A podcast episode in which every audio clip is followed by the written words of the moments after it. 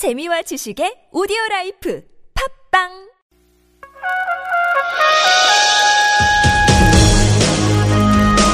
열린 인터뷰 시간입니다. 어제 더불어민주당 전당대회에서 여성 최고위원을 선출된 오죠 더불어민주당 양향자 신임 최고위원 연결되어 있습니다. 안녕하십니까? 네, 안녕하십니까. 네, 먼저 축하드립니다. 네, 고맙습니다. 네. 어제 양향자를 사용하십시오라는 구호를 내걸고 여성 최고위원 선거에 도전했는데 상당한 표차로 당선되셨습니다. 네. 네. 어제 더불어민주당 여성 최고위원에 당선된 소감 먼저 한 말씀 듣겠습니다. 우선 어, 우리 더불어민주당 대의원 당원 여러분께 감사 인사 드립니다. 어, 국민 여러분께 음, 기대에 부응하는 정치하겠다고 약속드립니다. 예. 그리고 사실 압도적으로 이기지는 못했습니다. 어, 큰 어, 표차라고 하셨는데 그렇지 않고요. 나머지 저에게 표를 주시지 않았던 그 마음이 무엇인지 항상 생각하면서 활동하겠습니다. 네. 그 지난 총선 20대 총선 전에 이제 문재인 전 대표 영입 인사로 정계 입문하셨는데 여러 측면에서 학벌이 유리천정, 여성 유리천정 또 호남적 출신의 유리천정을 깨기 위해서 모든 것을 다 바쳐 노력했지만 다시 후배들에게 나처럼 노력하면 된다라고 말하고 싶지 않다 이런 발언에 대해 화제가 됐었는데 이번 전당대회에서 선거인단 유권자들이 양향자 여성 최고위원을 선택한 가장 결정적인 이유는 뭐라고 보십니까? 어, 제가 선거 기간 내내 강조했던 것이, 어, 이 양형제의 삶 속에는 여성의 아픔이 모두 들어있다라고 어, 이야기했습니다. 예. 사실 이제 제 세대에서, 어, 여성이라서 또 가난해서 음, 학교도 제대로 못 다니고 그런 분들이 참 많습니다. 그리고 직장 다니면서 아이 키우느라 울면서, 울면서 직장을 다니는 직장맘들도 제가 너무나 잘 알고 있고요. 예. 이제 이런 입장이 동일함 이런 것에서 어 정치적으로 확장력이 나올 것이라고 호소했고 이제 그에 대해서 당원 여러분이 호응해 주신 결과라고 생각합니다. 예, 한국 사회에서 여성 또 어머니의 입장 모든 것을 한꺼번에 담고 있는 그런 후보였다라고 볼 수 있겠군요. 네. 예. 이번 전당대회 과정 속에서도 더불어민주당 지도부 선출하는데 친문 논란이 계속 있었었죠. 네. 어, 아마 오늘 이른 아침에 신문들 보셔서도 되게 훑어봐도 그런 얘기가 나오고 있습니다만은 더불어민주당 전당대회 결과 최고위원들 또 당대표까지 포함해서 친문체제가 구축됐다. 이것의 네. 양날의 칼이다. 이런 우려도 있고 뭐 다른 얘기도 있는데 여기에 대한 평가 어떻게 보십니까? 어 생각해 보시면 사실 과거 당 내에서 어 다른 목소리를 냈던 분들은 다수가 다 탈당을 했지 않습니까? 예.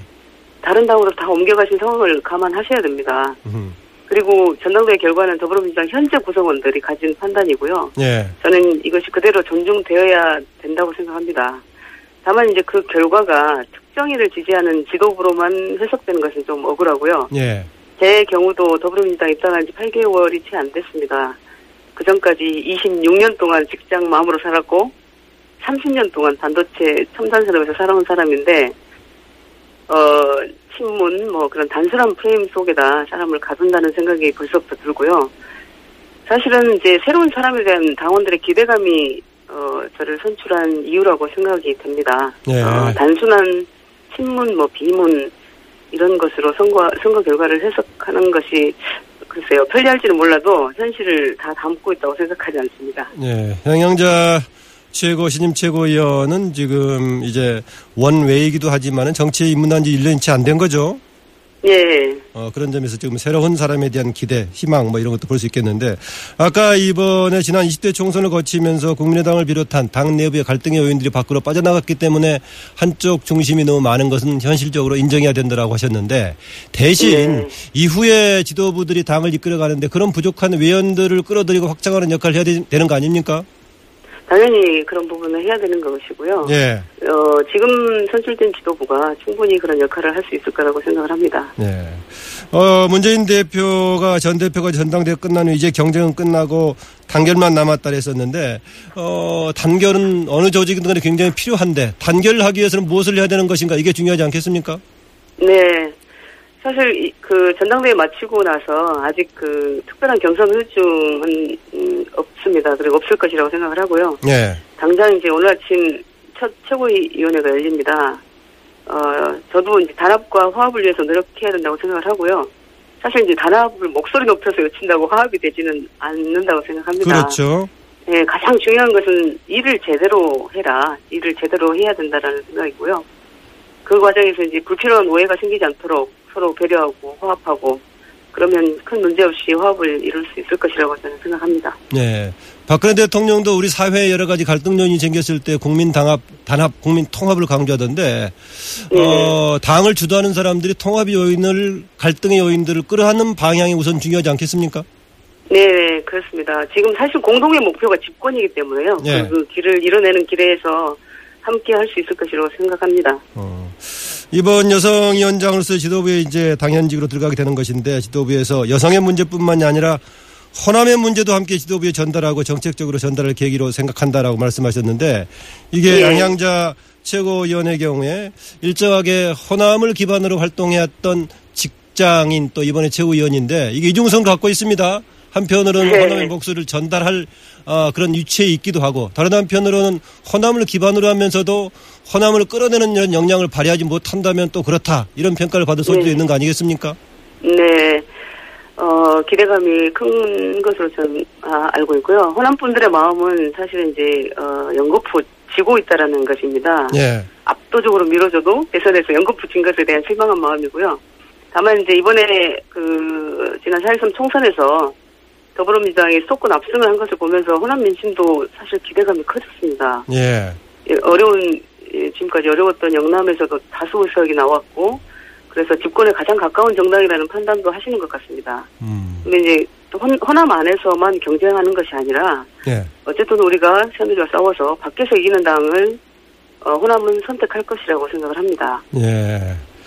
그, 뭐, 호남의 요구, 호남의 목소리를 듣겠다 말은 막연하고 추상적으로 얘기하는데 아직까지도 예. 무슨 결정적인 전기는 좀 마련하지 못하고 있는 것 같아요. 더불어민주당이 호남의 지지에 있어가지고.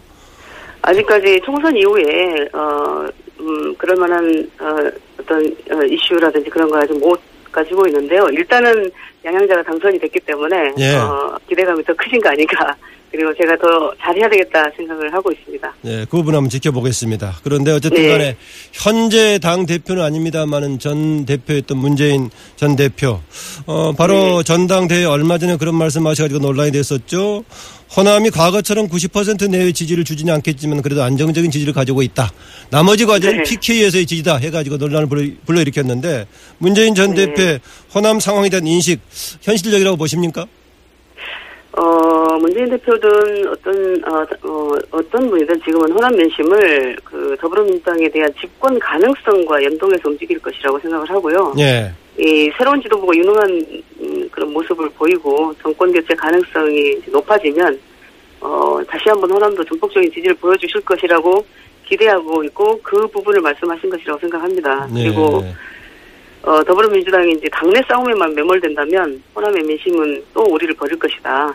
그래서 일사불란하게 집권을 준비해 가는 모습을 보이는 것이 중요하고 또 그렇게 하자라는 말씀으로 저는 어, 해석하고 있습니다. 어제 더불어민주당 전당대회가 열리던 날 국민의당 안철수 전 대표는 무등산을 입구에까지 올라갔었고 그리고 또 박지원 비대위원장은 손학규 전 고문과 2시간 반 동안 막걸리 회동을 했더라고요. 네. 국민의당과 지금 호남의 관계 속에 더불어민주당 지금 어떤 상황 맡고 있다고 보십니까? 어, 두 분의 행보에 대해서, 어, 좀, 어, 신인으로서 말씀드리기는 좀 어렵습니다만, 네. 에, 의, 의구심과 기대감이 함께 있는 것 같습니다. 아. 호남에서도. 호남 민심은 지금 정권 개최를 위한 다양한 가능성을 두고 고심하고 있고, 안철수 전 대표에 대해서도 호남 민심을 이 사람으로 되겠냐, 그런 마음도 있고, 혹시 아직 보여줄 것이 남아 있나라는 마음도 있는 것 같습니다. 네. 사실 안 전 대표님이 총선 이후에 좋은 모습을 아직까지 보여주지 못, 보여주시지 못한 것에 대한 실망감도 함께 있고요. 어, 어찌되었던 호남 민심도 집권을 위해서 어, 두 당이 함께 노력해야 한다라고 보고 있습니다. 이번 전당대회 과정에서 보면 특히 대표 후보들이 국민의당 또는 야권 전체를 보는 시각이 다양하던데 추미애 이번에 새롭게 된 추미애 대표의 경우에는 더불어민주당 중심으로 강력하게 되면 일차적인 목표가 그거다라는 쪽이고 이종걸 의원 등은 야권 전체 통합에 주력해야 된다 이런 입장이던데 어떻습니까? 네. 국민의당과의 관계 동지면서 경쟁 관계인데 어떤 게 어떻게 설정하는 게 바람직하다고 보십니까? 어, 현재 상황은 그 경쟁과 협력에 적절한 조율이 필요하다고 판단을 하고요. 예. 여소야대 국면에서 어, 안정적 국회 운영을 위한 협력도 필요하지만 호남 민심을 두고는 치열한 경쟁이 필요하다고 생각합니다. 예. 네. 예, 새 지도부가 들어서면 이미 주어진 당의 정책들이지만 당의 정책들을 정비를 또 하게 될 건데요. 예. 어, 그중에 하나만 예를 들자면은 사드 배치 이 문제 예. 어, 새 대표 후보 모두가 지금 분명한 당론 반대 당론으로 되게 얘기하는 것 같던데 사드 배치에서 예. 분명하게 당론을 정의한다. 거기 동의하십니까? 어, 저는 이제 신중하게 의견을 모아야 될 문제라고 보고요. 제 네. 개인적으로는 사드 배치로 인해서 대중국 무역 그리고 경제 문제가 심히 걱정되는 것이 사실입니다. 예. 우리나라 주요 산업 분야 중에서 어, 중국과 겨- 중국과의 관계에 영향을 받지 않는 분야가 없죠. 예. 최근에는 컨텐츠 산업의 위기가 부각되고 있고 어, 제가 이제 반도체 있었으니까 히토루 등 원자재 수입에 차질이 생기면 예. 첨단 전자 산업 다- 전체가 타격을 입을 수도 있습니다. 의견을 이제 모으는 과정에서 어, 저는 경제적인 측면에서 심각한 위기임을 어, 강조하고 정말 심각한 문제라고 생각을 합니다. 예. 그러니까 현재의 더 사드 배치 자체에 대해서 반대를 어, 당론으로 정해야 된다. 이거 단순하게 결정할 네. 일이 아니라 여러 가지를 고려해서 신중하게 결정해야 된다. 이런 입장이네요.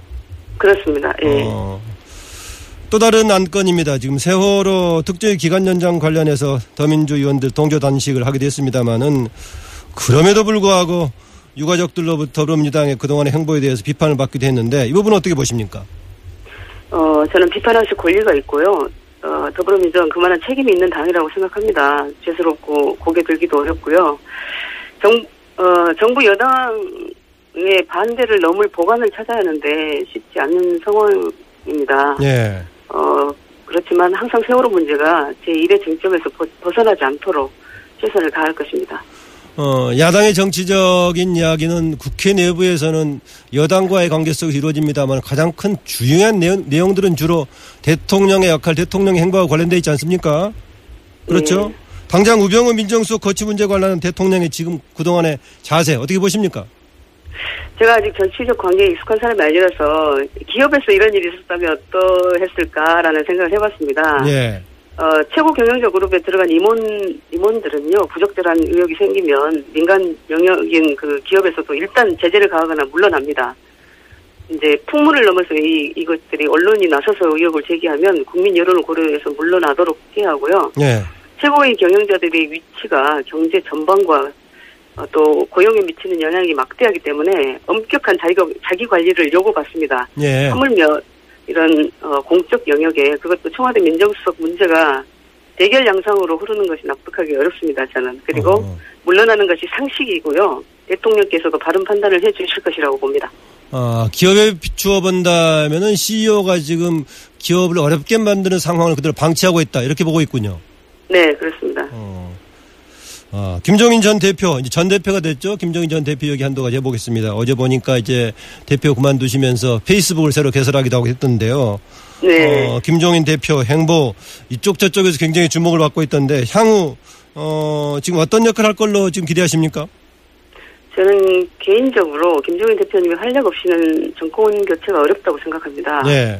김종인 전, 그러니까 그 대표님은 중도층에서 신뢰감을 주고 계시지 않습니까? 특히 경제민주화의 상징이고 또한 당의 어른이고 어 사실 제가 좀 앞서 나간 말씀일 수도 있습니다만 김종인의 마음도 얻지 못한 사람이 예. 민심을 어찌 얻을 수 있겠냐 이런 생각도 하고 있습니다. 음. 어 대체 불가능한 정치적 위치에 있는 분이라고 생각을 하고요. 예. 어 정권 교체를 위해서 맹활약해 주셔야 된다고 생각합니다.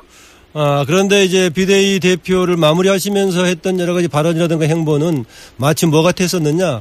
어, 지난 대선 때 박근혜 후보 선대위 참여했다가 나중에 거기 비판적으로 나오면서 아예 이제 반대적인 야당으로 갔습니다만은 최근에는 더불어민주당을 보는 더불어민주당의 여러 가지 논평들이 그때처럼 상당히 부정적이고 비판적으로 보시더라고요. 어, 꼭 그렇지만은 않다고 생각을 하고요. 어, 그래도, 어, 김정인 전 대표님도 정권 교체에 대해서 열망을 가지고 계시기 때문에 예. 신중하게 판단하실 것이라고 생각합니다. 양극단으로 가서는 정권 교체 어렵다라면서 지금 이제 더불어민주당의 상황에 대해서 우려를 하시던데요. 예. 알겠습니다. 그, 앞서 여성으로서도 엄마로서의 여러 가지 역할에 대해서 그동안의 경험이 있기 때문에 다른 여성들의 마음을 같이 알고 있다 이런 말씀하셨는데 예. 바로 이제 어, 엄마들의 마음을 모아서 여성 정치의 승리를 통해서 집권의 경로를 찾아내겠다 이런 말씀을 하신 적도 있으신데 더불어민주당 여성 최고위원으로서 앞으로 활동 계획 마지막 말씀을 듣겠습니다. 어, 무엇보다도 저를 선택해 주심에 대해서 정말 감사하게 생각하고 진심을 다해서 일하겠습니다. 예, 위기의 여성들이 언제든 찾아올 수 있는 당, 그런 민, 어, 우리 더불어민주당, 그리고 항상 곁에서 함께하는, 어, 우리 더불어민주당이 되도록 어, 최선을 다하겠습니다. 네, 오늘 말씀 감사합니다. 네, 고맙습니다. 네, 지금까지 어제 더불어민주당 전당대회를 통해서 어, 신임 최고위원에 당선된 양향자 최고위원이었습니다.